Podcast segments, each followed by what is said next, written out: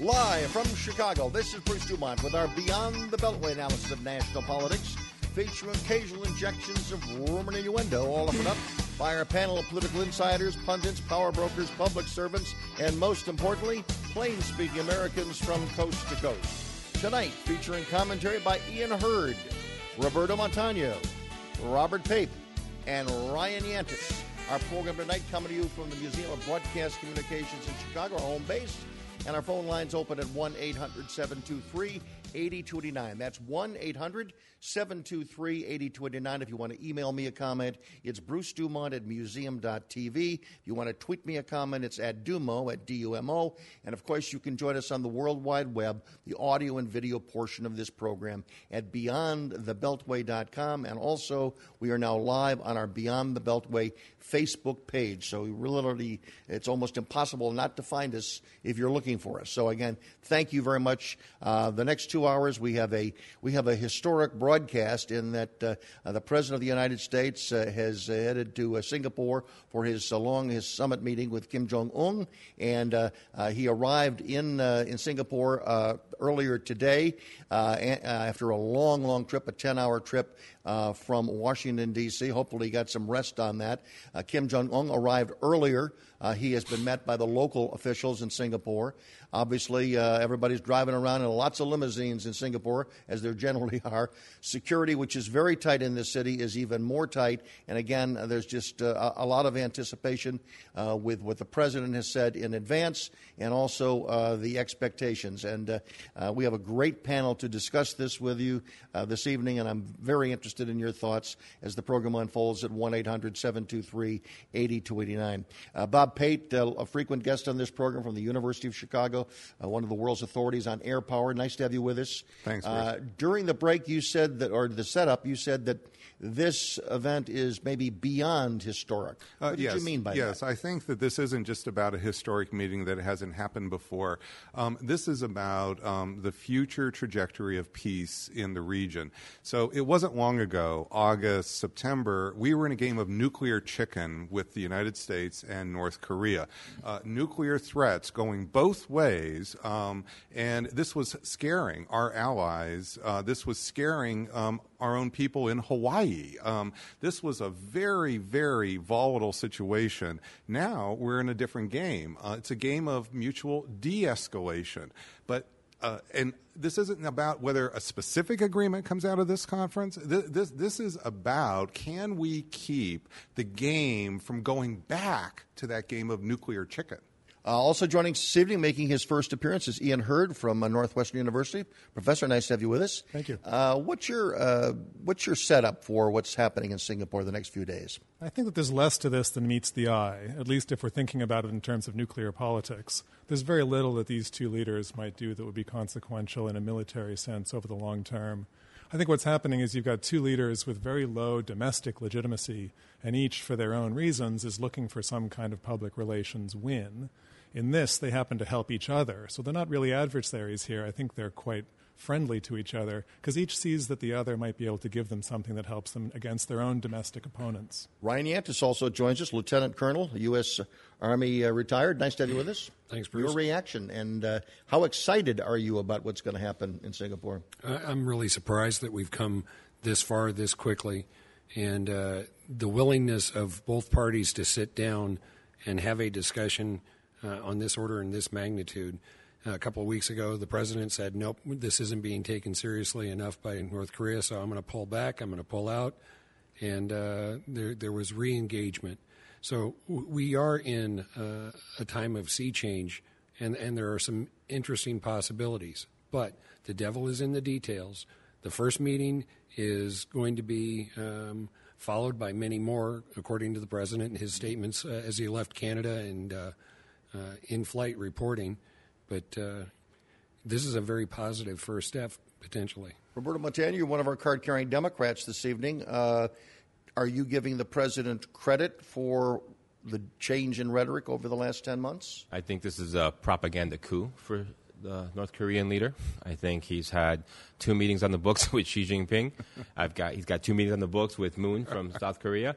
He's got Assad coming, and right after Trump. Yeah. and like he is kicking our butt in this you know three dimensional chess.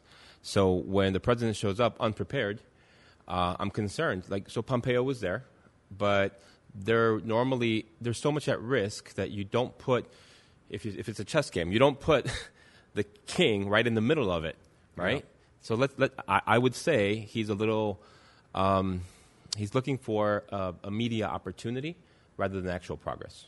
Uh, Ian? Well, I think that it's interesting that the North Korean government has, for many years, hoped to get a direct meeting with the American president one on one. They've been trying this for many, many years, and they'd never found an American president gullible enough to go for it until they met Donald Trump. So I think that that's a good point. Uh, I think I think it's a great point. So um, President Trump talks about how his um, strategy of maximum pressure is producing concessions. I think that the concession that's happened here is Trump meeting uh, with Kim. Um, but I would also come back and say that we have to look uh, not just count points here. I think it's really important to remember last August we had a situation where the North Korean leader is threatening to uh, send missiles at Guam. So this is, uh, I think we can pretend that wasn't real, but the fact is this was enough um, to scare uh, the South Koreans. Um, this was enough um, to cause people in, in Hawaii to panic because of some inadvertent message that went out, thinking there really was a nuclear attack coming. So even if leaders uh, are going to be cool and not actually do these things, boy, the consequences of this game of nuclear chicken are bad. Now we're in a different game, and hopefully we'll stay there. It seems to me that although he, he may be not talked about much in the next 48 hours, uh, President Moon of South Korea, uh, he has played an integral role on both sides as well as, as, the, as China. But South Korea should get a lot of credit, President Moon, for putting this together. Do you not? I, I think that? South Korea and uh, President Moon have been at the forefront of this effort a- as reciprocating back to overtures from the Kim family regime and, and their willingness to engage and come across the border for the southern uh, to the uh, Winter Olympics and, and their their overt uh, engagement to try to win over friends. But Moon uh, is shrewd. Uh, he is not uh, a fool to be taken lightly. You also have had Abe out of Japan engaged, and we've already mentioned the Chinese premier being engaged.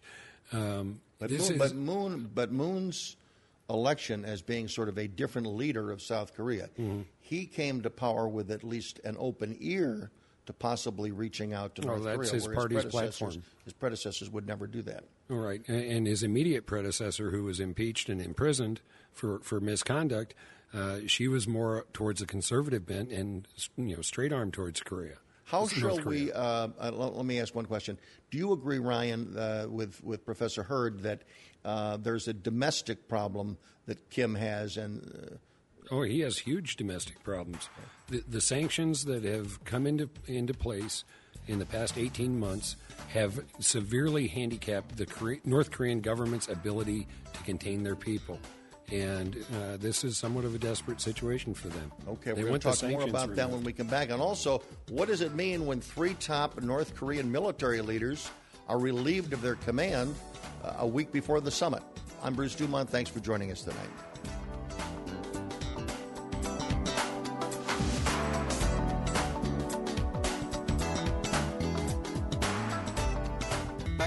Dumont back in Chicago. Thanks very much for joining us. Uh, Bob Pape, let me ask you uh, big news a couple of weeks ago, or within the last 10 days, was that three top military leaders were relieved of their command, and uh, allegedly people close to Kim Jong un. What, what does the intelligence tell us about why these guys are out? Well, we don't have any inside look inside of the regime. What we do know is that uh, when top leaders are replacing their top military people right under them, there's usually a concern about their loyalty. Uh, and what Kim is uh, putting on the table is some pretty serious set of changes. Now, we don't know how serious he is, but this is a sign, number one, that he may be serious about making some changes with his nuclear arsenal, which has been the crown jewel in uh, the North Korean military for many years now.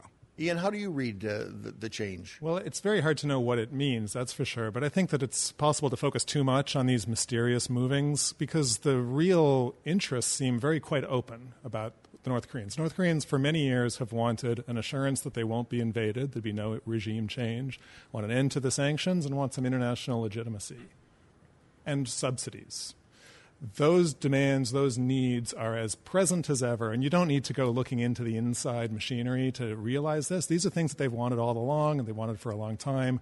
What Trump has done essentially is give the, all the concessions up front before they even start negotiating by giving security assurances, by suggesting that uh, that they'll change the military uh, uh, exercises. So I don't think that we need to be reading the mysterious tea leaves on North Korean leadership in order to recognize what their core interests still seem to be. And those are very plain to see. I suggested several weeks ago, uh, maybe months ago on this program, that when this looked like it was going to take place, is that denuclearization, the definition that we have, is not the one that Kim Jong un has. No if we could get him to agree with our definition, in other words, get rid of all of your nukes, our side would basically do the same thing as regarding troops and denuclearizing what we have in South Korea. So that literally he could he could go forward knowing that uh, he's not going to be invaded or attacked by the United States or South Korea, and and we have the understanding that he's not going to send nukes to either South Korea, to Guam, or to Japan. So I, I, I looked at it in a very simple tit for tat. This is, this is what both sides really want. And uh, most of the guests that we had around the table during that period of time said that they thought it would be, although it looks simple, it would not be a good idea because U.S. policymakers would absolutely, under no way, give up our presence in South Korea. Uh, let's let's take it from the North Korean perspective. Why on earth would they, for a minute, think that Trump would live up to that sort of a promise? It seems entirely incredible, in the literal sense, that, an, that the North Korean government would think that that was a an ironclad guarantee. And I think that Ian's because, right. Because of what? Because of why? Explain that. Well, because they've seen how Donald Trump operates yeah. and how the thing that he says today might be contradicted tomorrow. Would they also see that there's a U.S. president that's willing to roll the dice and do things beyond the box as opposed to any of his predecessors who basically would have been under the gun, no pun intended, of the military industrial complex? Well, for the North Koreans, the military weapons, or at least the program, is very useful. One, as a deterrent against invasion, and two, as a bargaining chip and they've kept the deterrent over the years and used the bargaining chip repeatedly to get paid off goodies. Right. Uh, they don't have much incentive to get rid of this, uh, especially if they're facing Donald Trump and he doesn't have any credibility as a negotiator. I, I, think Ian makes a good point when he says that it's unlikely that we're going to see uh, trust magically emerge. But that's if we only think about this as a single shot play. Um, if we think about this as something that could be protracted over time, where there's a series of steps or a series of moves, think of this as a game of mutual de escalation. Um, that's something that has um, much more uh, prospects of succeeding. And we already see uh, with uh, President Trump, he's already talking about something longer term. Um, we already see that uh, the North Koreans have made very, very clear uh, in the last month that this is not going to be about unilateral disarmament. So, what we might be heading toward here is not a single shot where it has no basis for us to trust each other. What could be happening is a game of mutual de escalation. Yeah, but the president has said they've got one shot. I mean, he, is, that, he said. Well, he well, I'm sorry, Bruce, you're wrong. Okay. I, I, was listening to the radio NPR, so it's okay. not some far right wing. okay. And there's Trump saying, "Look, I'm going to go meet with the guy. I'm going to get a measure of him. We're going to have a discussion, and if we can, we're going to keep meeting and keep moving on this. It's not just a one shot deal for this meeting to be. I, I think you're right that President Trump is not guaranteeing. I think he's not guaranteeing that he will go through the protracted process. I think what Trump is doing is making clear he's very open to it. However, Trump has also said pretty clearly that if he gets some, you know, something wrong in these first meeting or two, he may just back out altogether. Right. He, he, said, in the first, he, said, minute. he said in the first minute. Right. He wants he's to. Gonna, he's going to. He's going to. And this is a guy who guy. can't have tea with the Canadians without losing his stuff. So right. there's not much evidence that he can pull off a long-term strategy with North Korea. Part, part of the challenge is that President Trump's not going to be here very long, and this his counterparty is going to be there for another 40 years. By a Democrat Well, it, it, let's say he wins an election after this. What's that? Eight years max. Well, it's- and and and so and so the, the the other side is looking at this as as a forty year, you know, Right. You know, so when you're negotiating, if you're if you're North Korea. You're just going to run out the clock like you always do, and you're going to play the game. And, and, and if, if I'm not advising North Korea, obviously, but if I'm him, I'm saying, well, I met with them, we did our best, we're going to go back to our regime. But I think your point about propaganda win is important because I think that's right on the substance. But the North Koreans, I imagine, are smart enough to realize that they can make some empty promises. Oh, to Trump, sure. and he'll believe them. He'll take the big envelope Yeah. and act as if it was a great victory. "Hey." And they'll appreciate, the North Koreans will appreciate that they are giving him something that he really values. Right, right. It's not a long term substantive agreement, but they're giving him his ego and Sure, his PR. sure. And so I imagine that they will do that. It's Right. costless to them, more Right. or less. And it'll give him, Trump something to crow So about. you, what I'm hearing from you uh, early on in the conversation, Ian, is you, you have no confidence in the president's going to pull off anything positive. This is a this is a bunch of BS. A bunch of sizzle, yeah, that's right. Yeah. no stake. But I, but Uh, I but- think and I we think that we need to define what you mean by positive a little bit. So, whose scale of But let's goods are look we at a judging? somewhat different part of the um, story. So, since April 2016, when Trump gave his America First speech, Trump put on the table then that he wants U.S. troops out or certainly diminished from South Korea. Um, the uh, North Koreans very much want U.S. troops out of South Korea. Um, the Chinese Yeah. want U.S. troops out of South Korea. And the Chinese, of course, have been talking to uh, the leader of North Korea. Um, and so, what you might have here is not uh, exactly um, uh, a, a deal that's just about nuclear weapons. Right. It's possible you might have a um, uh, overlap of interests where Trump himself may want those troops to be reduced. Right, right.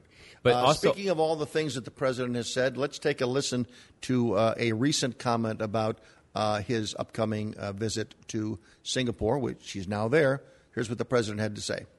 I really feel confident. I feel that Kim Jong un wants to do something great for his people, and he has that opportunity.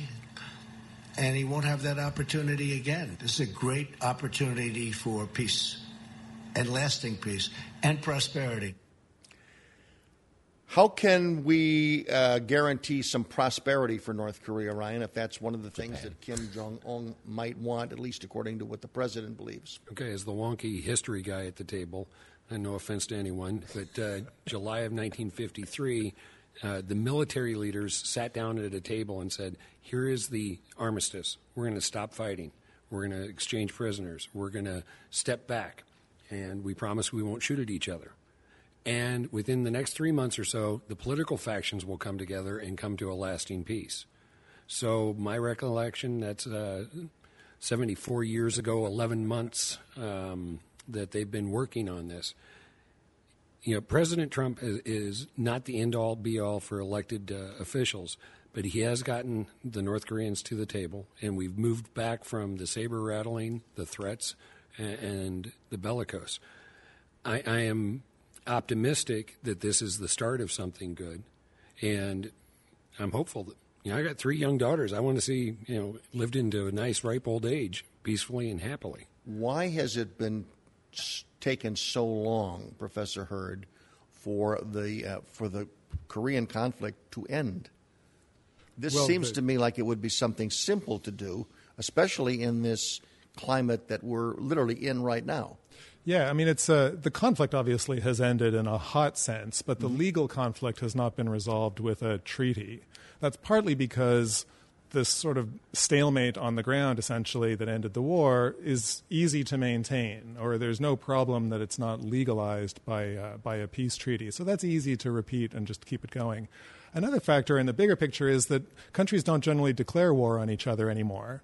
It's a bit of an anachronism. It hasn't happened Right. in many decades that countries have formally declared war. And this is kind of a one leftover case where a formal declaration of war wasn't wrapped up when it ended.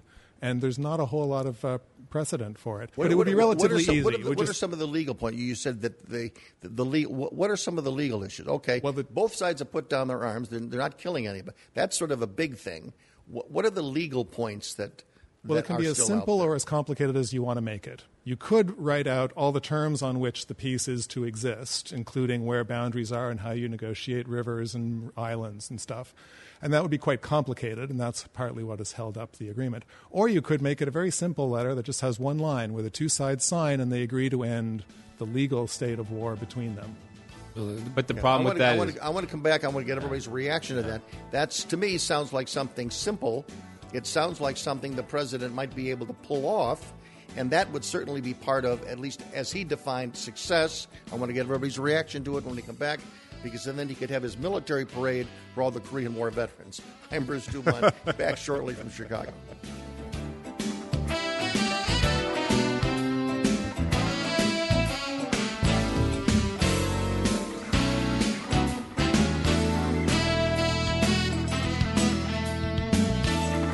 Are you planning for the day when you can retire to your dream home in Palm Springs, California? A day surrounded by spectacular scenery, golf courses, a rich cultural life, and great dining?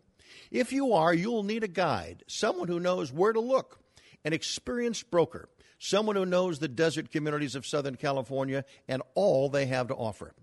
That person is Brian Beard, who's been making dreams come true for over 13 years, selling over $100 million in real estate, including celebrity and architecturally significant homes to the rich and famous, and more importantly, to people just like you.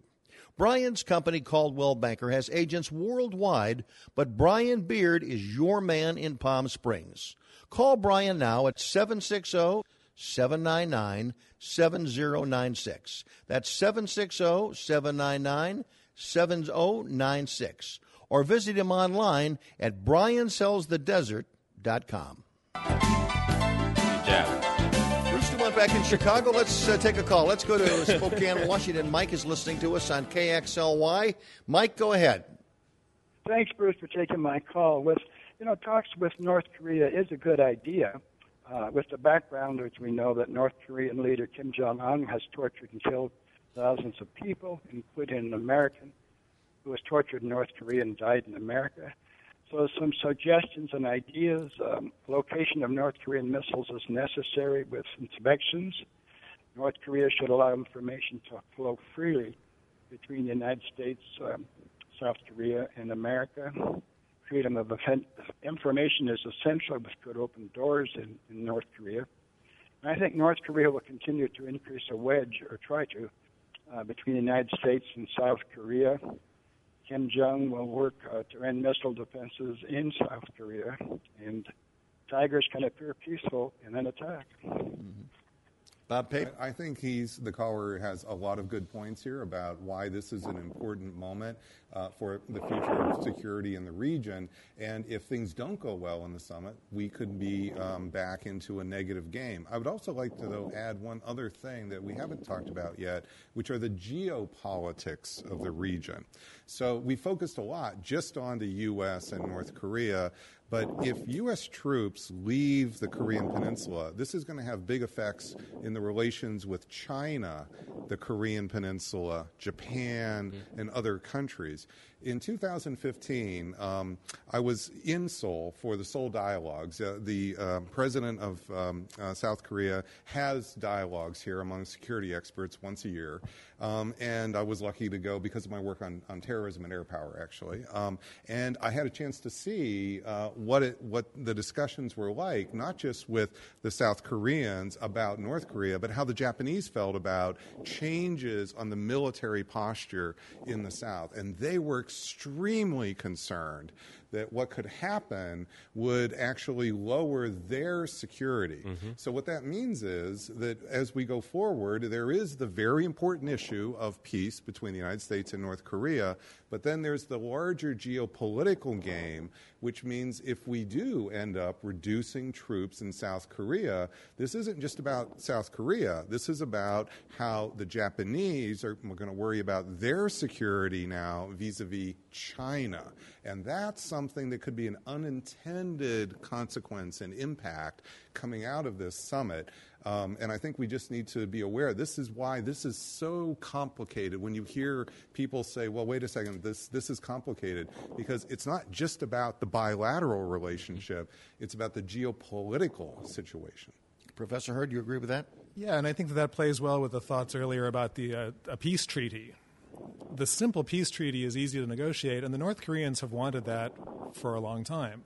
It's the Americans and U.S. allies that have not wanted to allow it to be so simple because there have always been, on the American and Allied side, an interest in settling some of these regional issues. The North Koreans would love a simple peace treaty, and maybe Trump will give them one, but that's not what American foreign policy has fought for for decades. And I'm not an expert on uh, legal international law. The the challenge, and Professor Hurd said that the you know North Korea or the Korean War was the last declared war, and it was an undeclared civil war. North Korea was not really a nation at that point. Korea was an occupied part of Japan until 45. We, the the Anglo Allies, took the southern half on the 38th parallel. The Soviets took the northern half to effect the surrender of Japanese troops the North Koreans and the North Korean army was largely made up of uh, Soviet soldiers and, and, people who had trained in the Soviet Union, and they saw themselves as the true uh, resistance to the Japanese. We repatriated and we employed former Japanese sympathizers in South Korea. So that entire belt has been tainted in the North Korean mind. The peace treaty that matters is the one between North and South Korea because they are at heart one country that was split and now are two parts. So they're the two parties that have to come to a peace treaty. Our, our status of war is through the United Nations. We went there as a reaction force and then were codified by the United Nations to lead that effort to support South Korea and repel and expel the North Koreans and the Chinese. What all this adds up to me is that it I think there's been a set of expectations that there'll be some immediate outcome out of this summit. I think it would be better if there was a protracted set of outcomes that would go over years because it's not just building trust between the United States and North Korea, it's having whatever deal ends up uh, consummating between the United States and North Korea not lead to still bigger problems where suddenly the Japanese now are worried that right. America is abandoning Asia altogether. Okay. So, I think we, we have to realize that not everybody wants unification. And that's the big thing we're not talking about. Right. There are elites in the North who will lose wealth, prestige, safety. Their families will be in a much worse position. And that's why, if, to me, it's so interesting when Kim is moving people three or four at a time. And if you don't address that, you'll never have the unification. And it, it, it's an. It's an but there's it's, people in the South that don't want unification, too.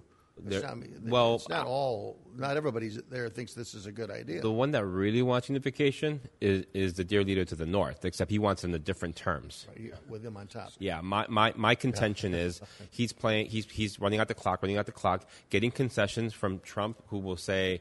Hey, the Japanese will give you some support.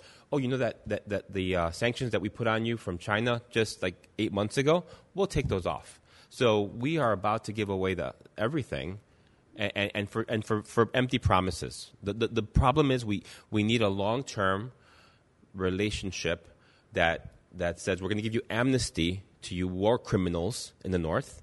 We're going to get some of those people out of those gulags, and we're going to try to put in some human monitoring, human rights monitoring, because if you don't do that, we can't have a peace. So, well, in 2015, okay. when I was in Seoul, what President Park, it was then President Park, the woman who was the head of, mm-hmm. of South Korea, she was putting on the table unification with the North. Right. She was meeting with President Xi, that is the leader of China. They were jointly talking about this. And the people who were the most upset in that conference were actually the other allies in Asia because they, they realized what that would mean would be unification without American troops on the peninsula. And so these giant consequences uh, outside of the little summit. So we, we're going to focus so much just on the summit. And it is very important. My point here is that we have multiple reasons why we should want a protracted outcome over time. Mm-hmm. And hopefully that's what we can have some patience from our side. Well, also from a political standpoint, don't we want this to be protracted. I mean, frankly, I would think the president. Yes. Uh, I would think the president wants some definition of success coming out this week. Yep. And then he wants to have an opportunity to have another high visibility thing. Maybe he invites Kim Jong un to Washington, which I think he wants to do. Sure. And again, if every three or four months there is some movement on this uh, Korean uh, U.S. relationship, uh, from a political standpoint, it helps Kim Jong un, we think, and we think that it helps President Trump as well. And it becomes, you look at the political calendar. Do, do you see that? You say that both guys really sort of need each other and sort of are egomaniacal. I mean, doesn't that make some sense that, that the president would like to string this out until reelection in 2020? Yeah, I think they're both leaders who are living essentially day by day in their domestic politics. And so they don't have very long time horizons. And they see that they can get something of value out of each other. And I think each sees it in the other. So it's a mutually beneficial relationship. I don't see this as a meeting of adversaries at all. They're two like minds. Co-conspirators. Well, one thing I'd like no to collusion. go back to the, the caller's uh, point, Mike's point. Um, and he talked about uh, the verifiability of and, and the ability to see what's going on in North Korea and getting information into North Korea. And to me, that is the the most um, incisive, uh, seminal threat to North Korea is the influx of information about the outside world, because they have lived in this Potemkin village where they've controlled information, the thoughts, and the minds of their people. And I worked with East Germans after the wall came down, and. and uh, I was there after a period of time where they were used to the West, but they were still overwhelmed by the the affluence, the options, the choices that we had in the West that we took for granted. For them, it was, you know, how could you live this well this long? Uh, the Germans had lost, the East Germans had lost the Second World War in 50 years. Does- the Koreans have lost the, sec, or the same thing.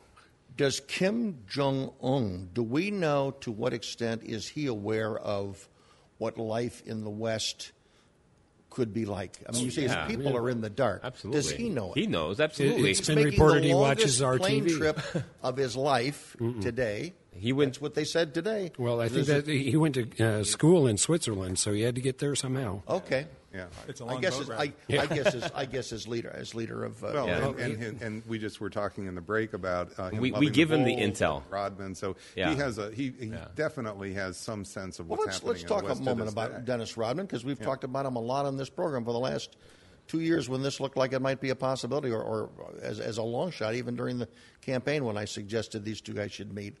Um, Dennis Rodman's going to be there. I mean, even though it's not been reported by anybody, I would be dumbfounded that the president and Dennis Rodman have not spoken. And I think the two of them should have spoken because nobody, at least that we know in America, other than maybe Mike Pompeo, and he knows him on a different level, probably nobody in this country knows Kim Jong un better than Dennis Rodman.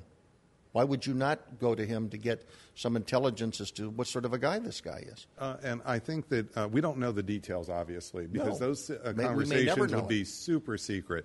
But what I do think, what we see is that this young leader um, does have an eye toward the West. Now, we don't know how much of an eye toward the West, but the biggest thing that we see with Rodman is somebody who's not just simply stuck in a little bubble. Right. Um, this is somebody who at least has some little window outside into the West to this day. Yep, we're going to talk about that when we come back. 1 800 723 8229 from coast to coast and border to border. I'm Bruce Dumont. Thanks for joining us tonight.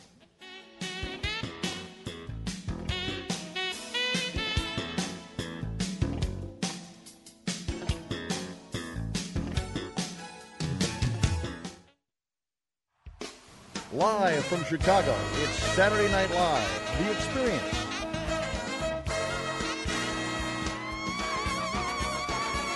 Tuesday through Sundays and open late on Wednesday nights at the Museum of Broadcast Communications.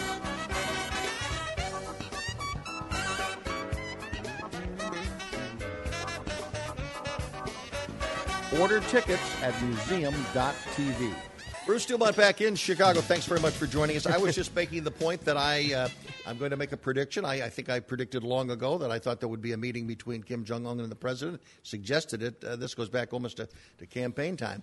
Uh, and we talked a lot about Yeah, Dennis yeah, and you, and you should take some credit, Bruce. Well, this yeah, was I last mean, in August, and you're the one who one actually put thing- it on the table before I heard it from anybody else. Well, I think one of the things that we can do on a show like this is we can we can discuss sort of the impossible things uh, in in a in the in the manner in which we bring things up here, and you know we have a I think we have a president who sort of thinks in those terms as well, whether he's whether you like him or not, he sort of thinks a little bit beyond the box, and I think that uh, one thing I was I suggested, uh, you know, trying to have a uh, uh, coming up with a, with a solution or or an actual end uh, to the Korean conflict uh, would be that that would give the president another opportunity. You know, he's talked about this military parade, which I think is a cockamamie idea. I've said that on the air.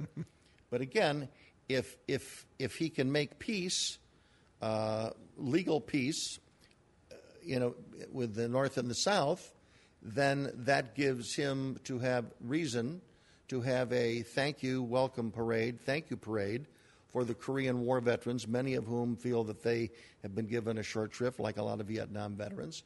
It would give an opportunity to have his military parade for the Korean. All these things unfolding. Not, I don't think all of that would unfold between the midterms, but uh, inviting Kim Jong Un to the White House for a visit, a state visit, before the midterms, I don't think that's beyond the possibility of what the president would be thinking about. I think it's, it's, it gives everybody great photo ops. I agree with you, Professor, that it gives maybe Kim Jong un a little more credibility. But at the moment, Kim Jong un ha- already has the credibility. He is viewed as a world leader, just given you know the calling cards he's had recently. And uh, you know, President Assad's going to come visit him in the next week. Well, and we Then do Putin. know that the American public loves to see their president act in statesmanlike fashion. Um, now, Trump, of course, is very volatile on this. So, Yes. but even with President Trump, in the last few weeks, you've seen um, his approval ratings have started to drift up, and this is really something that I'm sure he's paying attention to of all people. So, if he sees that his approval ratings are actually going to go up during this period, you might your prediction might well come true. I think also to go back to what Ian said, both of these guys need each other. Yeah, and I think the way that we're talking is really revealing of the fact that there's very little substance to these diplomatic interchanges. Right? Right. The tenor of our conversation has turned into photo ops and how things get presented to the electorate. Doesn't that- the substance has double- vanished. And I think that's right. And Dennis Rodman is a symptom of this. It's Yeah. quite pathetic Yeah. what the Americans think of Dennis Rodman rather than, let's say, somebody who knows something about Korean society, history, culture, language. As, But doesn't- as but the doesn't- next but- person but beside Ian, the these are president. not So let me mutually. just- go oh, ahead. sure. Go ahead. Doesn't it, Ken, doesn't it, generally speaking, always come down to the personalities, though? Mean, personality, it's, it's like a presidential campaign. You may have the smartest guy or, or, or, or woman running for a particular office, and it's that person who has the ability to communicate and be re- relatable to voters that, that why people pick one candidate over the other. But in this particular case, you have two guys who they, they shot off their mouth. I mean, they went way over the top with, with, with rhetoric against the other person. And, and yet they get international coverage because of it. And as you said, each has to play to their base, and, and, and, and both of them sort of need each other. But it comes back to I mean, one of them, either one of them, could pick up the phone and say, We're going to do X, Y, Z. And he also has to deal with his staffing and his military that are going to either salute him and say, yes, we're going to do this, or if there's somebody in the way, whether it's a John Bolton or whether it's these three military guys that Kim Jong Un, you know, ousted last week. I mean, he, he has the ability to do that at least now. And I think that that's, uh, that's those are good reasons for why we should not take this meeting very seriously on Okay. the substance. I don't think it's an international diplomatic moment about nuclear weapons or peace treaties or six-party talks. It is more on the order of what you've just described. And the substance is somewhere else. I don't think the substance is in Trump's mind or even in his interests. He has no idea. And that's the way that he operates. I think when he does get pushed on substance, what you see is what happened at the G7 this week where he can't have a substantive conversation with people who disagree with him. He just loses his capacity to operate as an adult human, it seems. Yeah, I think so that, that I think here is I think trivializing this. So I think that domestic politics certainly plays a role. I think that personalities play a role, but trivializing this to the point that this is just simply a show and nothing matters, I think just is going too far. Because the fact of the matter is, um, just uh, six, eight months ago, we were talking about um, real nuclear threats uh, from both sides. Uh, we are talking about real wedges occurring between the United States and South Korea. Um, we're talking about China coming in to uh, essentially pick up the gains that we are uh, creating, just leaving on the table for them to pick up. Um, and so I definitely think that domestic politics matters. I definitely think uh, photo ops matter in the near term. But that doesn't mean that this isn't a very, very serious and deadly business. So trivializing what's about to happen, I think, is a mistake and I'm going to say I didn't vote for President Trump, nor did I vote for candidate Clinton. Uh, I took a third option. But what I have seen about Trump that I like is he's a, a, a person who sees what's possible versus what does the big smart guy with the big smart book tell me. And I'm not taking a swipe at academics, but for 74 years we've been listening to the smart, real smooth talking folks from the State Department and the subject matter experts, and we've gotten nowhere. And as a GI who served time in South Korea, I really don't want to see us in another ground war or any kind of war in Korea. It's bad. I'm Bruce Dumont. We've got a whole another full hour coming up. Great conversation tonight. 1 800 723 8029. When we come back, we will continue our discussion and your calls at 1 800 723 8289.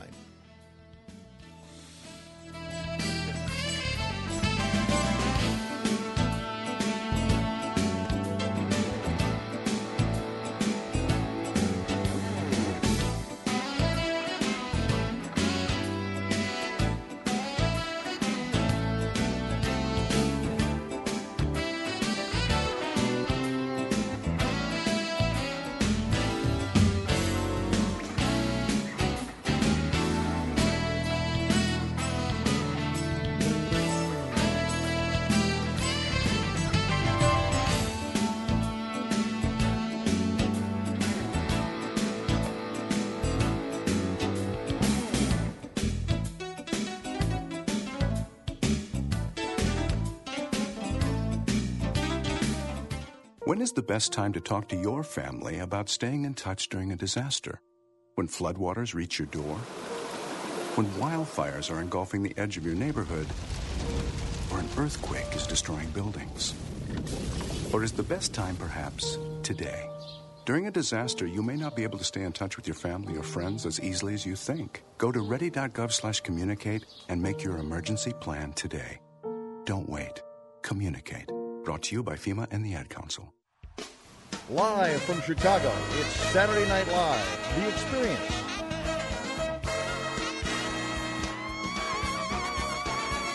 Tuesday through Sundays and open late on Wednesday nights at the Museum of Broadcast Communications.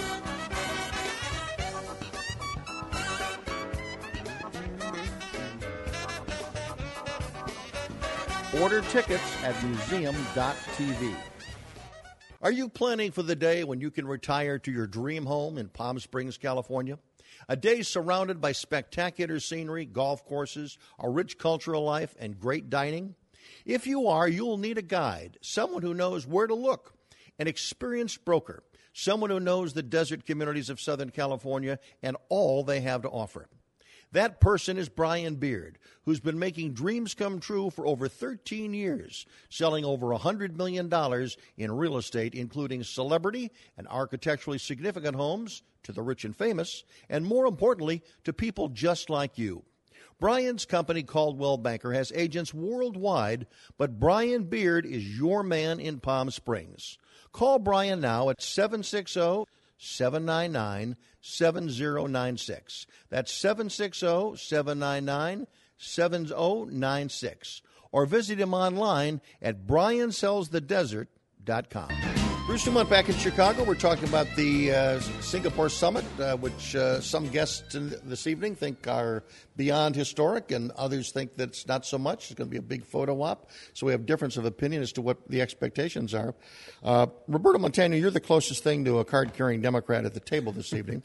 and, and, I want to get your reaction as to, uh, I mean, over the last year and a half, when there was the, the saber rattling and then the idea of the summit there really hasn't been too much of a response from the Democrats. They've been relatively quiet.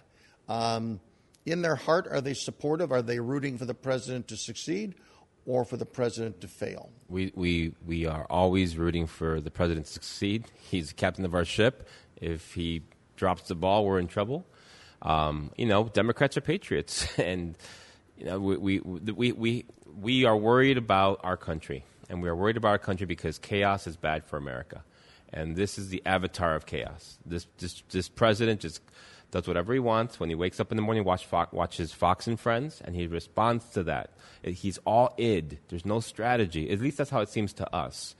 And I think that not just externally, with outside the party, you're seeing uh, election after election after election. In my opinion, it's votes of no confidence. Um, I'm really excited about Texas. You know, Beto O'Rourke against Ted Cruz. I think he's got a real shot. And if Texas goes blue, well, that, that's not going to bode well for, for the administration. Um, frankly, we, we love our country just like everybody else, and we're afraid of where it's going. Why is it that no, I mean, in all deference to you, you're a guest on our program here, and I respect you, and you're also uh, served uh, as a medic in the U.S. Army. Uh, but that, that tone does not come out of Democrats at the national level. Why not? Puerto Rico. like how about three million U.S. citizens that are that are forgotten as they are about to walk into their next hurricane season? What are we doing there? So, so speaking out Just against, for one, speaking out against no, speaking out against Puerto Rico, you put that on the same level of nuclear uh, annihilation by the North Koreans. Well, one is a one is a, a, a we're absolutely going to get hurricane season and it's absolutely going to. Uh, we, we like. No, but what, what what does that have to do with the question I asked? We think four thousand people died. Why is it that the National Democratic Party, right. at this moment, right. there isn't anyone that I can think of that has been outspoken in denouncing President Trump? Now they took a shot at him when he was, you know, fire and fury, but since in the last couple of months, when it looks like there might be a summit the Democrats are relatively silent. No, they're and not. If Bruce, they're, if they're out there, who are they? Yeah, and not a not a Democrat. Didn't sleep in a, a Holiday Inn Express last night. but the, the top Senate Democrats, in a letter on Monday, told the president, and this was by uh, Minority Leader Schumer, he said any agreement with North Korea must build on current nuclear test suspension and ultimately include the dismantlement and removal of all nuclear, chemical, and biological weapons from North Korea. So that's good. I, I that's think, his position. No, that's that's, a, that's a letter that's signed by the Senate Democrats, and I don't really like Mr. Schumer, but read the article, did some research on it, and uh, as the leader of the uh, what Foreign Relations Committee uh, with uh, Bob uh, Menendez you know, they're they're working in concert.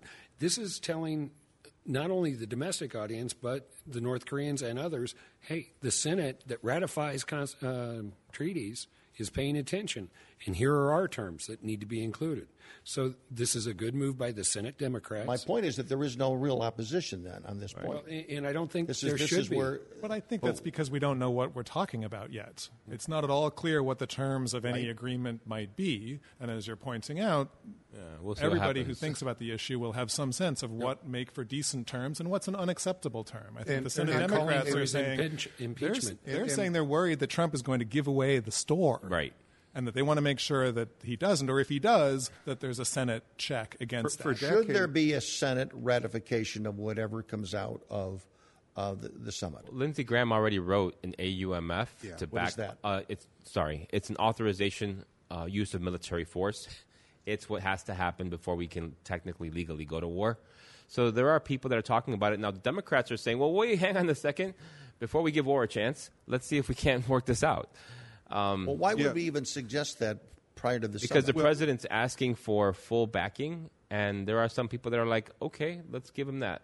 Bruce, for decades, uh, Republicans and Democrats um, have agreed that North Korea is a problem. Right. That's not really an issue. I think, though, that Ian's right that once we start to see the details of an agreement, whatever those details are, that's when that consensus that somehow North Korea, we have to take uh, take seriously could start to fracture. It may fracture along party lines, but up until now, the reason you're seeing the answer to your question, uh, not really a lot of dispute and not a, a disagreement with Trump, it's because they have long agreed Republicans and Democrats that North Korea is a problem. If you look at opinion polls, by the way, the Chicago Council on Global Affairs does opinion surveys every year.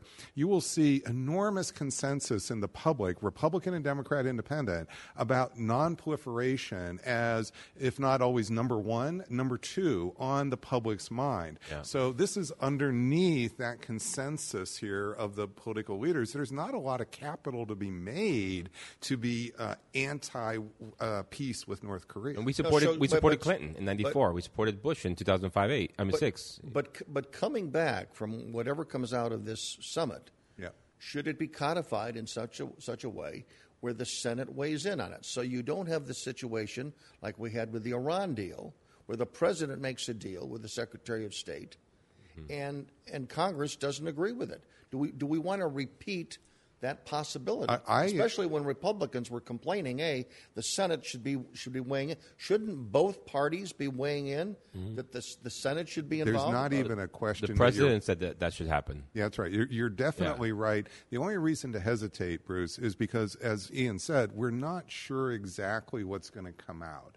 And so it might not be the case that we're at a point where it's something so significant it would rise to the level of a potential ratification. But you're absolutely right that we're seeing the breakdown of the Iran deal in part, not completely, in part because um, it never received Senate ratification. And you, you have su- suggested a couple of times tonight that you're not very optimistic that it's going to be more than a photo op.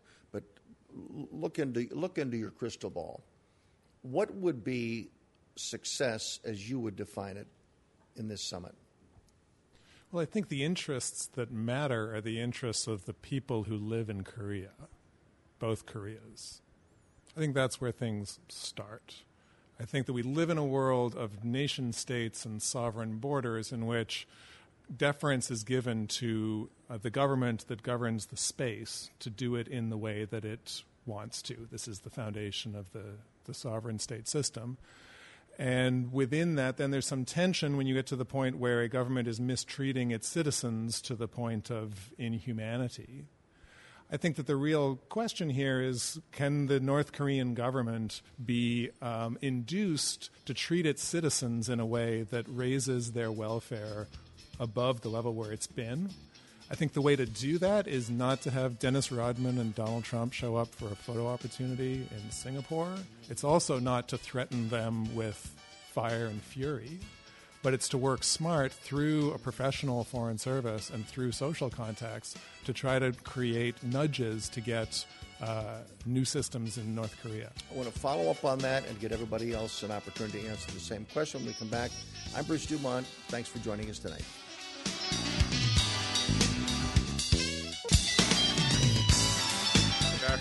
Again, I think it is the G6. back in Chicago. Thanks very much the G6. for we are the G1. joining us. We're back on the air, guys. Um, uh, I'd like to take a moment to let each of our guests uh, identify themselves and talk a little bit about themselves. And we'll start with uh, Roberto Montano. My name is Roberto Montano. I'm a Chicago guy. I'm a commercial realtor.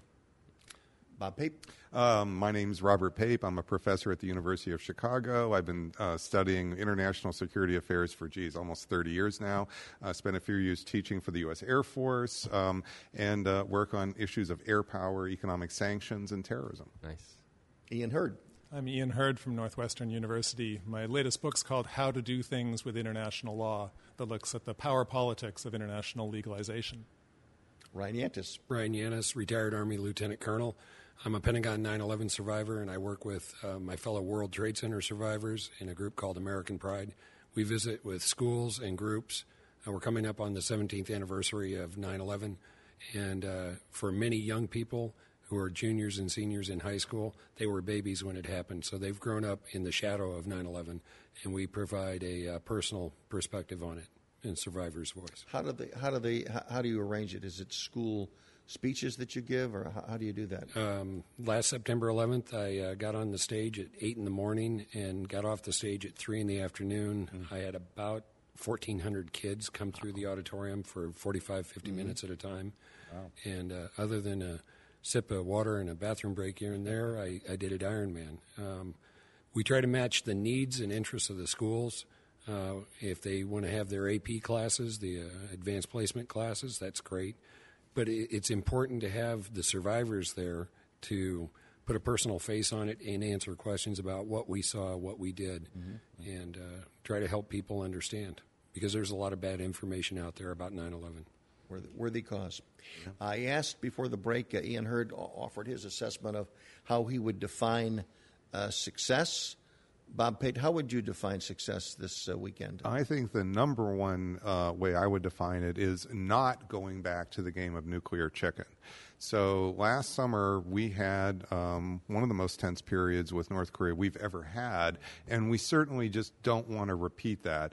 Um, I don't think that's a fault of either just the Trump administration or President Trump or uh, uh, Kim. Uh, I think this is uh, that was a mutual problem. Both of them are now in a game of uh, mutual de-escalation, and I think that uh, it's not so much about the details of exactly how that game continues, just that it continue and that we certainly don't go back to um, the game of nuclear chicken. That is too dangerous. Roberto Montano. Um, if the president doesn't give away the store, I'll be happy. I think he's going to make a bunch of promises. He's going to tell people But that what is success? How do you define success? the president not giving away the store. Like, don't tell, don't make promises that we can't keep. There's these are six party no, no, talks. No, but, but be, be specific. What, what do you want him when you say don't give away the store? Uh, people don't know what you mean by that. Okay, there What- are what should- sanctions in what place. should he do? Not what should he not do? he can't prom- he can't put us he can't put America in the weaker position. And the way that he might do that is by promising to allow the other actors in this drama, which is Russia and China and Japan and South Korea, he can't speak for all of those other parties. And I'm afraid that he'll try because he thinks it's a bilateral agreement. And he can just make a decision to have peace. And because I said there's peace, no, there's, a ter- there's, there's decades of work that has been done, and we have to build on that. So I will consider it a success if he doesn't weaken the U.S. position by, say, agreeing to withdraw American troops, because he's the commander in chief, right? And he would be, respectfully, unpredictable enough to make that assurance. What, what, And all those troops should be there, in your view? Absolutely. Yeah. We've spent $10 billion on this facility for a reason, over multiple administrations. Um, now, I'm happy to see Japan, and, and I'll give the president credit for something. He was very clear on having our allies pay for more of their own defense. That's super important. Japan was paying us, I think, $2 billion a year to just be their guy to protect them. Well, they need to step up, and they are. They just activated their own MU, the, like a mar- Marine Expeditionary Unit, so they can now project force out, where before they were just uh, Japanese Defense Forces, which, which, which I, I personally saw in action dur- during the earthquake, uh, Fukushima, and they were admirable. So, in a sense, they already had the capacity. But now they're able to project force outside, mainly because of China. Okay, Ryan Yantis, how would you define success this summit? I, am going to go for a, a simple. If uh, those two gents can get in the same room and have a conversation, uh, shake hands, and, and get the obligatory uh, uh, propaganda photos, Right. but then walk out smiling and having a commitment to talking to each other and to finding a way forward. Uh, North Korea has got some profound um, human needs as far as uh, they lost 70 years of peace and they want to get caught up, I think. So I'm going to say as long as the president goes in and has a good conversation, I agree with Roberto, don't give away the store. Uh, but understand that the North Koreans have this bad habit of yo-yoing on agreements, and from their perspective, the West has bad habits of yo-yoing on agreements. So it's got to be the start of a dialogue, and it's not going to be simple, and it's not going to be fast. So the objective of the first summit, this goes back to uh, Reagan and Gorbachev, the goal of the first summit is to have a second meeting. Yeah. And then a third and fourth meeting.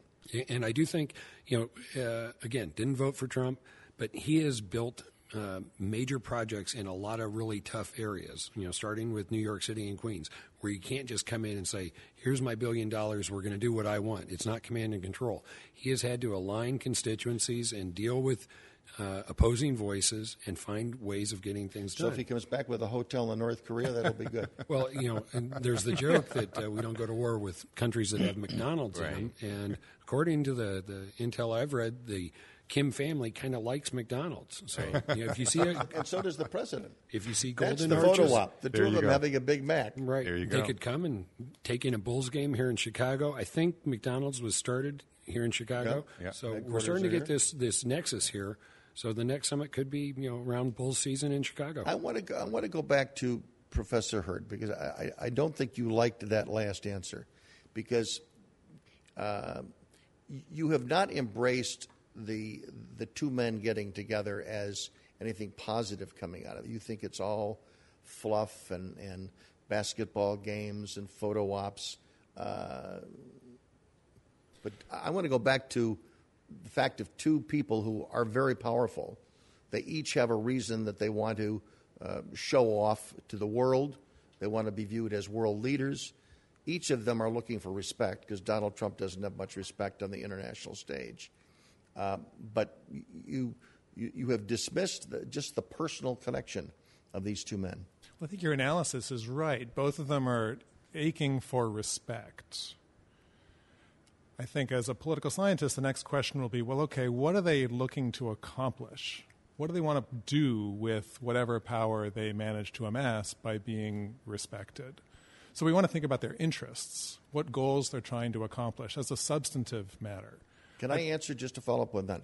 I think from the President of the United States, I think his goal is to see if North Korea can be convinced to lay down their weapons, to, get to do away with nuclear weapons, so that America is never attacked by them, South Korea is never attacked by them, Japan is never attacked by them. And he, in turn, is saying, I'm going to promise you, with maybe backing up the U.S. Senate, I'm going to promise you we're never going to invade you. And by the way, we're going to start providing lots of support for you so that you can beef up the, the economy of North Korea with support from Japan and, and all the other com- countries that we work with. We're going to build you up so you have an economy that can be respected for your people, and it may take 20 years. So we're going to do everything we can to make you a success and keep you alive and well. You're only 34 years old. We're going to keep you around for a long, long time. And all you have to do now is just lay down the weapons. That, that's where I think each person is looking for what they want. Because I think Kim Jong Un, he wants, he doesn't want anybody to assassinate him. He wants to be around. He wants to have the wealth of any, any, any leader wants to have wealth. He wants to have wealth, power, and by the way, if he can look out and say that to his people, hey, you're eating, you're going to school, you're being educated, and you may be having a McDonald's or you may be wearing, you know, U.S. jeans, that maybe that's something that uh, is important to him. Since I mean, if popular culture is important to him, why would U.S. popular culture not be important to other people in North Korea? Well, I think what the North Korean government wants is to be left alone to organize their domestic affairs the way they want and to interact with the outside world on their terms. So, allowing openness in areas that they control and closing it down in areas that they're afraid of. On the Trump side, I think what he wants is to not look like a clown. He wants people to celebrate him and say how great he is. I think that's what he's trying to accomplish. That strikes to his anxieties. I think your more geopolitical analysis may be right for an American foreign policy establishment, the kind of professional class of foreign policy types who think about these things all day long. That what they're interested in is a way to uh, create a more stable uh, relationship that's demilitarized between North Korea and South Korea and North Korea and the U.S. So, so I think that one of the interesting things of the last month is that President Trump himself and the people around him have pulled back from the language of complete and irreversible nuclear disarmament. Um, the um, right around the time when uh, Trump uh, was canceling the summit, what you saw was North Korea say they will not accept unilateral nuclear disarmament. It may be that President Trump has actually changed some of those goalposts, and that may be positive because if we are going to have a protracted process, both sides have to give. We have to pause. Next question when we come back. John Bolton. Should he be in the room or out of the room? Back shortly. Are you planning for the day when you can retire to your dream home in Palm Springs, California? A day surrounded by spectacular scenery, golf courses, a rich cultural life, and great dining? If you are, you'll need a guide, someone who knows where to look, an experienced broker, someone who knows the desert communities of Southern California and all they have to offer. That person is Brian Beard, who's been making dreams come true for over 13 years, selling over $100 million in real estate, including celebrity and architecturally significant homes to the rich and famous, and more importantly, to people just like you. Brian's company, Coldwell Banker, has agents worldwide, but Brian Beard is your man in Palm Springs. Call Brian now at 760 799 7096. That's 760 799 7096. Or visit him online at briansellsthedesert.com. Bruce Dumont back in Chicago. Uh, before the break, we asked whether or not the National Security Advisor, John Bolton, who is, uh, I think most people would suggest, uh, very conservative, hard right, whatever the term is, uh, who has been very outspoken in uh, really, uh, really tough language about uh, about Korea for a long time, not just uh, in the last couple of days or the last couple of weeks since he's been the national security advisor. Um, should he be in the room? Or not? Uh, I think it's problematic, to be honest. Uh, I think mm. that um, Pompeo, first of all, has been the person in the this administration that has done the most to uh, broker the relationship with North Korea, um, and I think that it makes every um, sense for uh, President Trump to continue to rely on Pompeo and to not push forward um, um, his national security advisor, who is a lightning rod when it comes to uh, North Korea. Um, it's already a volatile situation enough, and it just makes sense to not make it any more volatile than you have to. Ryan Yantis? Go with your stronger hand and, and leave Pompeo out. I would not take him in the room. Okay. Ian, I think I know your answer, but you'd say leave him home, right? well, no, I don't think that it matters that much. I think that sure he's a he's a lightning rod. It'll be interesting to see what the North Koreans make of Bolton's presence. Yeah, yeah, they will not like it. I, just think I think that Bolton is the opposite of what we need right now in that in that room. He doesn't bring any value. He's no inst- he's totally transparent. He hated the UN. Like he's not about cooperation and multilateralism. He's about mm-hmm. American hegemony. Period. So having him not in the room sends a very strong signal to Kim Jong Un. I would think, if President, if he's traveled there and he's not in the room. Did you see him well, in the room in, in, at the G6 or 7? Um, yes, he's in that, that now iconic photo. He is there. What the heck are you there. doing? Yeah, yeah, yeah he is there. You, I don't think it's possible to really totally leave out the national security advisor altogether. I do think, however, that what you're seeing with President Trump is somebody who already likes personal diplomacy. Yeah. It's somebody who already doesn't uh, really rely on staff sure. here, and Bolton is simply staff when it comes to. Trump. I wish McMaster was there personally. Yeah, and, yeah. I would. H.R. McMaster, I think, would bring a lot of um, confidence because that would not just be about having a uh, good judgment in the room. That would be about knowledge, being, knowledge, and building relationships. relationships. especially the military issues Absolutely. that will certainly be on the table. I'm going to ask. I'm going to ask the out of the box question, which is what we do on this program. Uh, the vice president and the secretary of defense are left back in Washington as well they should be. I'm, I'm, I'm always surprised that the president and vice president travel together so frequently. I, I don't. It's never been a, a thing in the past, but it, it is with this president. Uh-huh. Um, do you think there's any chance that there would be some attempt to um, hurt the president of the United States? No, he's too useful. I mean, Absolutely on a worldwide not. stage, is uh, is there any force, anyone in the world that would see this as an opportunity to Well, well Bruce, something. Bruce, there are The plenty of bad guys out there who that. would like nothing more. But Singapore than, is than almost impossible. But well, it's it is going to be the case that um, uh, that the president's uh, security detail will certainly have taken this into account, and I think much much more depth than probably the audience uh, here might realize. Sure. This is not going to be lost on them, and surely was um, a key consideration of the exact location. Mm-hmm. But Roberto is right that the Trump is very useful to the North Koreans. Absolutely. And so it's hard to And the Russians. them seeing him and the Russians. Yeah. Right. So well, but they're not the only people that might want to see. right, but capacity wise, Yeah. capacity wise. Well, you know, I'm sorry.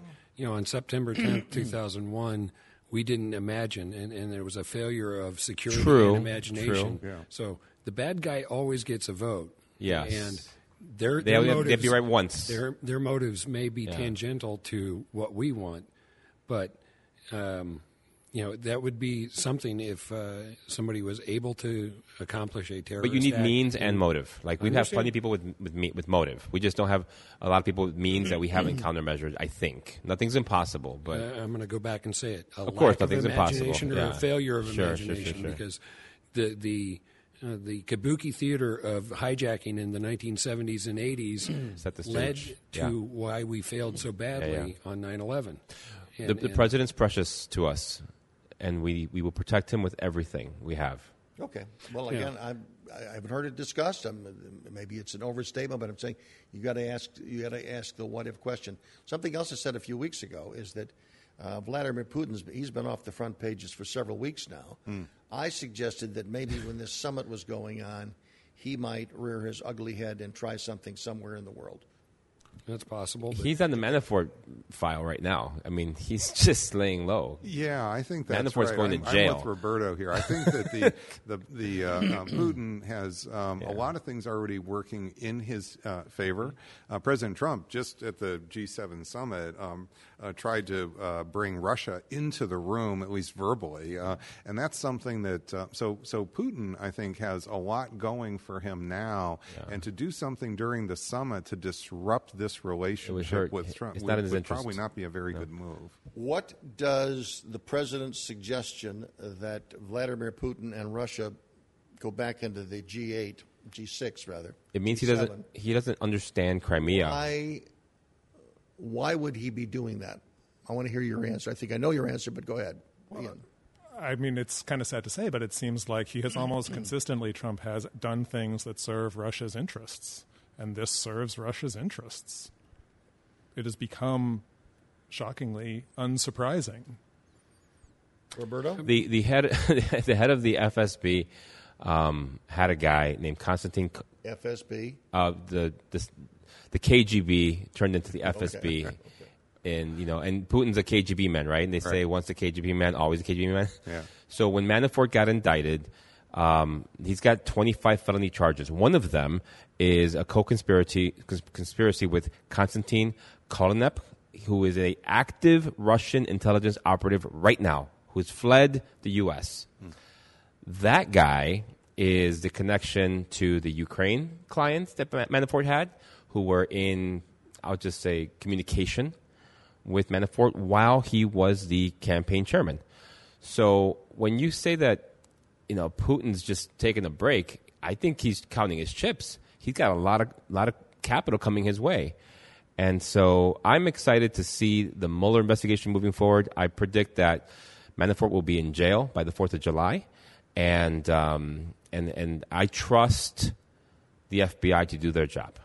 And you, be- and you believe that by beating that horse, the Mueller horse, the collusion horse, 25 felony charges, 20 individuals charged, by 75 beating- indictments. uh, okay, you, you got it down. You got it. Democratic uh, talking Sure, point. sure. You believe that by having that, the Democrats are not going to need any other issue to convince them to vote for Democrats. Not a partisan issue. That's the I, only I, issue. I want, I want, I want Mueller to be allowed to do his job. Yeah, I, th- I, th- I think that Putin um, has already come up this weekend, Yeah. and I'd be surprised if the if Trump himself would want Putin to kind of outshine what's about to happen at the summit.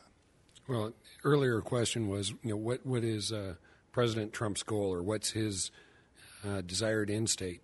Uh, several times over the past couple of days, he's been on camera talking about other presidents have had this challenge 20 years ago, 15 years ago, 10 years ago. They all failed you.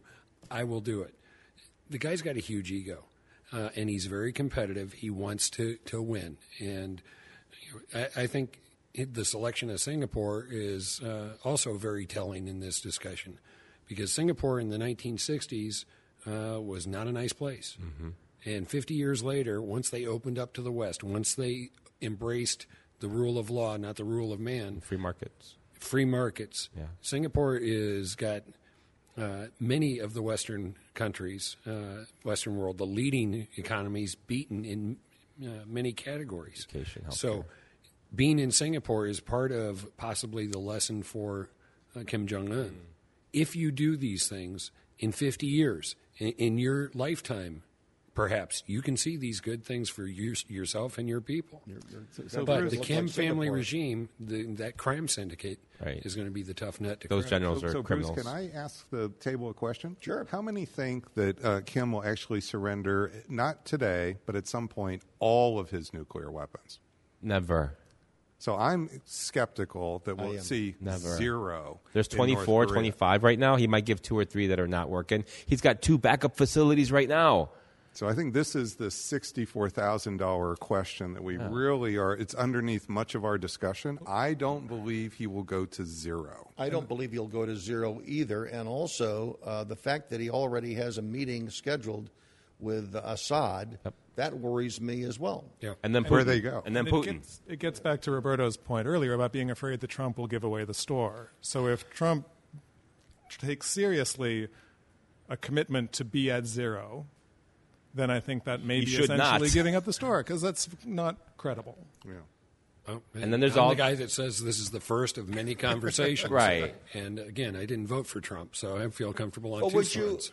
But would you, if if if if you were uh, in that meeting, Ryan, Mm-hmm. and again, uh, everybody is suggesting that uh, the president wants to get a one-on-one r- right from the get-go, Right. uh, and go off in a in a side room uh, and and talk, uh, which is what um, Reagan and Gorbachev did at their at their first summit. That that's where this uh, the mano mano is going to be set up, and the relationship is going to be set up. Would you think that the president should say something like, "Why don't you cancel your meeting with Assad"? I would hope he would. I I mean, the, the problem is the Kim family regime has been so invested in the Middle East and Africa, and they are tapping into that. Hey, we're all good socialists working well together, and we're all outside the Western influence. So we'll help you build your palace, we'll help you build your bunker, we'll help you build your mon- monuments, and that gives hard cash back into the Kim regime. Okay. And so, yeah, cancel the meeting with the Assad. Okay, uh, that's one of the demands or suggestions from Ryan. ask, ask nicely. Uh, I'm Bruce Dumont, back shortly. One more segment. Don't go away.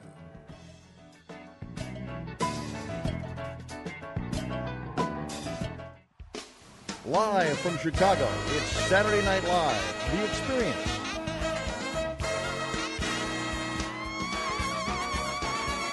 Tuesday through Sundays and open late on Wednesday nights at the Museum of Broadcast Communications.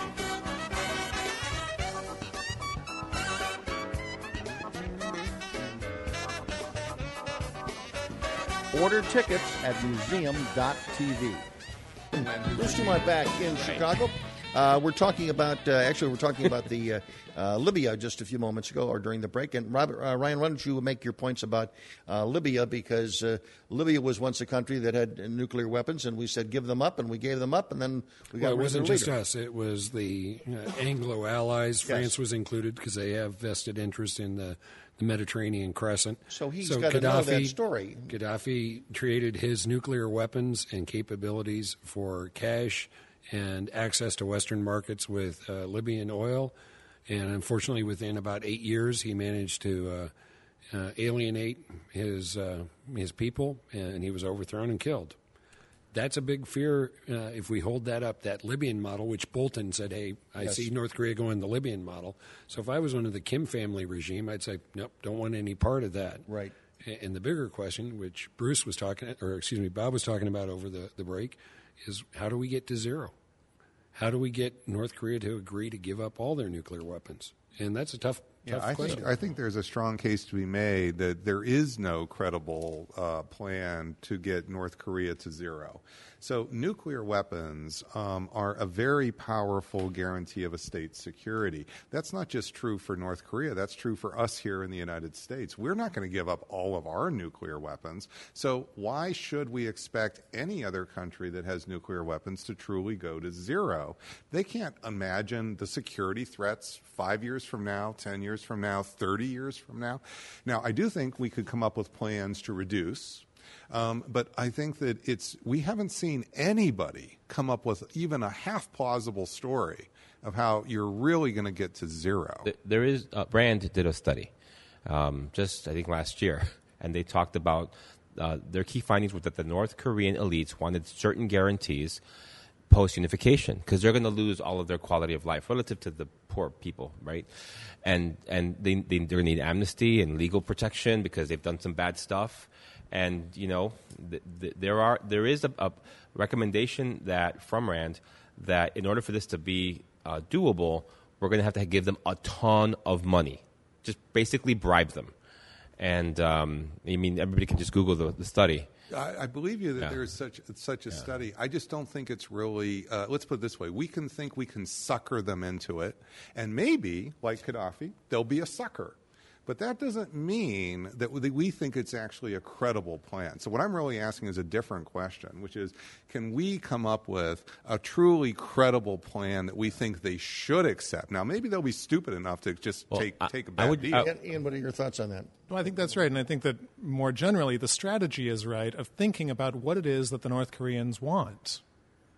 It's as a basic negotiating strategy, that's a good place to start. To think about what wealth. it is they're trying to accomplish. What and they're using these they- what- you know, weapons. What do you think? What do you think they do want? I think they want to be left alone. Yeah, this government does. The yeah. elites. They want it. They don't want to be told what how to govern, and they don't want to be threatened with destruction all the time. They want to be left alone. But they nuclear also- weapons are a useful device for that. But I Is there any is there any way that, or I'm asking everybody, uh, we're talking about Donald Trump giving away the store, concerned about giving away the store. Is there a possibility that Kim Jong Un could be giving away the store, and when he goes home, maybe he's not going to be around much longer? How much fear does he have in his own domestic, with his own domestic security and everything else, that that he's got to not be as generous as we would like him to be? This is not a crazy worry, Bruce. Um, so Sadat cut a deal with Israel, only to find a few years later he was assassinated for the deal. Yep. So uh, Rabin, um, the an Israeli prime minister, was cutting a deal at Oslo, only to find himself assassinated uh, by an Israeli um, um, uh, for uh, that uh, that that deal. So these kind of deals that we talk about here, um, I don't think there's much of a risk here on our side with our president. I do think, though, that for for Kim, we can't tell whether it's a serious risk. I'm not telling you that we should really think. Ian, this what is- do you think of that? Yeah, I think that's that's thinking the right way because this is clearly on, I would imagine, on the minds of people like this. Uh, but I think that he, for the North Koreans to give away the store, would presumably be to actually get rid of all their nuclear weapons and to allow the kind of open inspection that would certify that. That would be giving away the store. Irreversibly. I could imagine that in this meeting, Kim may offer that, and Trump may be gullible enough to take it.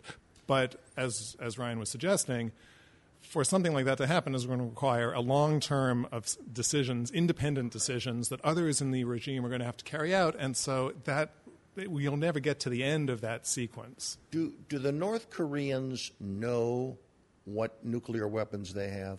Do the North Koreans even know that this summit is going There's on? very little discussion of the summit in the North Korean media, at least so we are told. You're right. And, and the big problem for uh, young Mr. Kim is uh, Singapore is about a 10 hour flight, I think, uh, from North Korea. And he's not flying on a state aircraft, not a North Korean aircraft. Um, and if he does something that uh, somebody who is in quiet power in North Korea doesn't like, uh, there's a whole lot of ocean for that airplane to disappear into on its way back to North Korea. And, And they- I'm not trying to spin a pro- and conspiracy, they've but proven that in the yeah, past they're, they they're know how to do ruthless. I mean, they've attacked um, They've assassinated family members. They've uh, dropped airplanes. They've uh, captured ships at sea. The North Koreans have a uh, very established pattern of being ruthless when they want to and when they need to.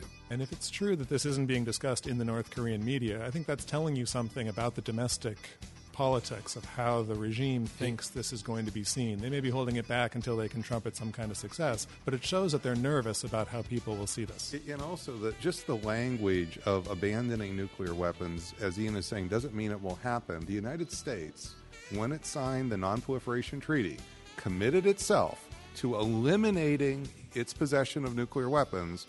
And that was how many years ago? 50 years ago? We're still under working on them. Gentlemen, we are out of time. Robert Pape, Ryan Yantis, uh, Ian Hurd, and Roberto Montano, we thank you very much for joining us this week on Beyond the Beltway. Obviously, the world is going to be focused on what's happening next week in Singapore. And again, uh, the day after is President uh, Trump's birthday, so maybe this is a surprise yeah, birthday, a, birthday uh, a card there that's uh, maybe maybe someone's going to pop out of a cake. Hopefully, not with a Army birthday gun. is the, the Army 14th. birthday is coming up when on the 14th. on the 14th. That's Flag, Flag Day. Day. For, Flag Day. for anyone over 50, that's Flag Day in the United States.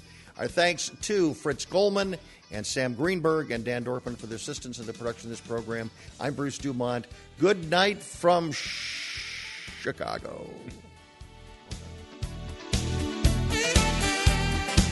When is the best time to talk to your family about staying in touch during a disaster? When floodwaters reach your door? When wildfires are engulfing the edge of your neighborhood? Or an earthquake is destroying buildings? Or is the best time perhaps today? During a disaster, you may not be able to stay in touch with your family or friends as easily as you think. Go to ready.gov slash communicate and make your emergency plan today. Don't wait. Communicate. Brought to you by FEMA and the Ad Council. Live from Chicago, it's Saturday Night Live, The Experience.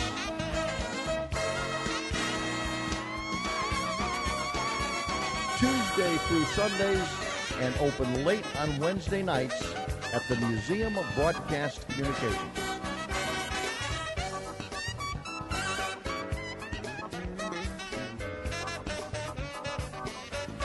Order tickets at museum.tv. Are you planning for the day when you can retire to your dream home in Palm Springs, California? A day surrounded by spectacular scenery, golf courses, a rich cultural life, and great dining? If you are, you'll need a guide, someone who knows where to look, an experienced broker, someone who knows the desert communities of Southern California and all they have to offer. That person is Brian Beard, who's been making dreams come true for over 13 years, selling over $100 million in real estate, including celebrity and architecturally significant homes to the rich and famous, and more importantly, to people just like you. Brian's company, Coldwell Banker, has agents worldwide, but Brian Beard is your man in Palm Springs. Call Brian now at 760 799 7096. That's 760 799 7096. Or visit him online at briansellsthedesert.com.